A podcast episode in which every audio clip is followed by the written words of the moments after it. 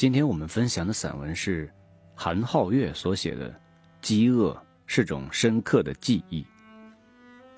路遥是对我有很大影响的中文作家，他写过长篇巨著《平凡的世界》，也有一部被改编成电影后轰动全国的《人生》，但印象最深刻的却是他的中篇作品《在困难的日子里》。这可能是因为我和书中主人公的命运多少有点相似的缘故。在困难的日子里。主人公名字叫做马建强，在一九六一年那个中国历史上有名的困难时期，他从乡下以全县第二名的好成绩考进了县城的高中，这对父老乡亲来说是件轰动的事情。但是因为没有钱、没有粮，马建强险些没能如愿进入学校。在父亲托人捎来话。告诉马建强再也无法给他送来一粒粮食之后，他被推到了一个绝境。从此之后，他就只能依靠自己解决口粮问题了。城郊的那片田野成为了他的天堂。人在饥饿的时候会被本能驱使，寻找一切可以吃的东西。路遥刻画了一个疯狂的在田野里觅食的人物形象。酸枣、野菜、草根，一切嚼起来不苦的东西，通通往肚子里吞咽。在困难的日子里，发表于一九八零年，我是在十多年之后才读到这篇小说的，也是因为这篇小说，喜欢上了路遥的其他作品，并把路遥当做了我人生的精神导师之一。记得在阅读这篇小说的过程里，我。不止一次泪流满面，因为分明在马建强身上读到了我自己的影子。在我有童年记忆时，发生了一件大事：我的父亲去世了，因为疾病和饥饿。在小时候，奶奶无数次讲到家里挨饿的情形，讲到村外的槐树皮都被剥了吃了，具体的吃法是。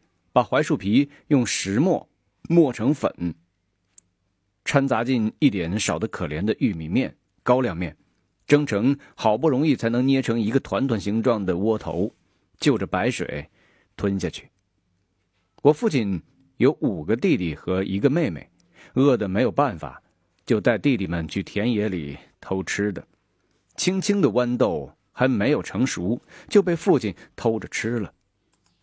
只能在地里吃，不能带回家，因为豌豆有生产队的人看着，被抓住了会挨一顿打。父亲和他的弟弟们常吃的一嘴青色的豌豆汁。父亲去世那年是一九八零年，那时候已经不用吃树皮、槐花和未成熟的豌豆之类的了，但地里的粮食还是不够吃，家里。第一次烙小麦煎饼的时候，奶奶在灶前泣不成声，因为她想到我父亲这辈子等到终于可以吃上小麦煎饼的时候，他却去世了。后来我和奶奶聊天，她总少不了要说一句：“可怜我的大儿子，临死前都没吃到小麦煎饼。”一九八四年，我和马建强一样，从农村考到了乡里的中学。之后不久，我们家从偏远的乡村迁往县城。因为我暂时不能转学去县城，只能一个人被留下求学。同时被留下的是一大包煎饼和一小袋大约只有三四公斤重的小麦。对于刚进入高中的马建强，路遥这样写道。尽管目前社会普遍处于困难时期，但贫富的差别在我和这些人之间仍然是太悬殊了。他们有国库粮，保证每天都有粮食供应；父母亲的工资也足以使他们穿戴得体，叫人看起来像个高中生的样子。